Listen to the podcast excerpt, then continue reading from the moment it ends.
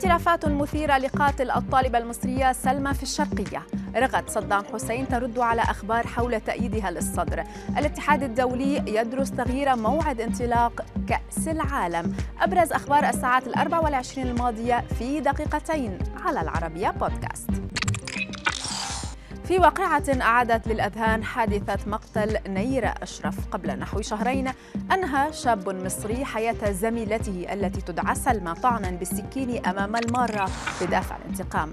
وسائل الإعلام نقلت عن المتهم إسلام اعترافات قال فيها إنه كان يحب الفتاة وينوي الارتباط بها ولشدة حبه رسم لها صورة ووشما على صدره ويديه مضيفا أنها تخلت عنه.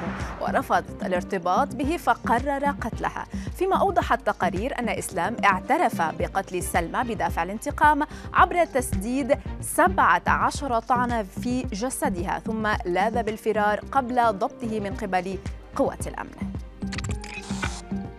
وسط غموض حول واقعة اقتحام منزل الرئيس الأمريكي السابق دونالد ترامب في فلوريدا. وصف الجمهوريون أن ما يحدث هو سوء استعمال للسلطة من قبل الديمقراطيين. في المقابل قلل مسؤول سابق في البيت الأبيض آه، لم يكشف عن اسمه من تداعيات هذه الخطوة مشيرا إلى أنها لن تعيق ترامب عن الترشح في الانتخابات الرئاسية المقبلة إذا أراد ذلك. فيما اعتبر ترامب أن الرئيس جو بايدن كان على علم بالمداهمة غير المسبوقة بتاريخ رؤساء أمريكا رغم نفي البيت الأبيض ذلك.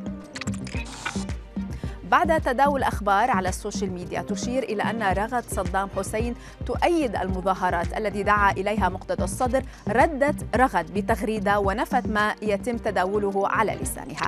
ابنة الرئيس العراقي الأسبق نشرت على حسابها آه، في تويتر صورة عن الأخبار المتداولة وأرفقتها بتعليق تقول فيه خبر مزيف وغير صحيح. فيما يواصل المحتجون من أنصار التيار الصدري اعتصامهم بمحيط مبنى البرلمان وسط بغداد. الإعداد لليوم العاشر بهدف الضغط من أجل الاستجابة لمطالبهم التي تتمثل بحل البرلمان وإجراء انتخابات مبكرة.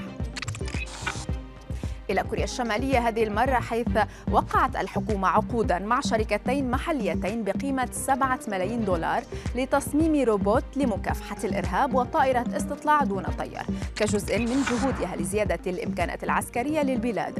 وكالة الأنباء الكورية الجنوبية أوضحت أن الغرض من الروبوت هو التعرف المبكر على التهديدات ومنعها وتقليل عدد الضحايا أثناء عمليات مكافحة الإرهاب فيما من المتوقع أن تدعم الطائرة دون طيار العمليات الأمنية للوحدات العسكرية التكتيكية. وفي خبرنا الأخير أفادت تقارير صحفية بأن هناك اقتراحا يدرسه الاتحاد الدولي لكرة القدم الفيفا لإطلاق بطولة كأس العالم القادمة في قطر عام 2022 قبل يوم من الموعد المقرر في الحادي والعشرين من نوفمبر المقبل.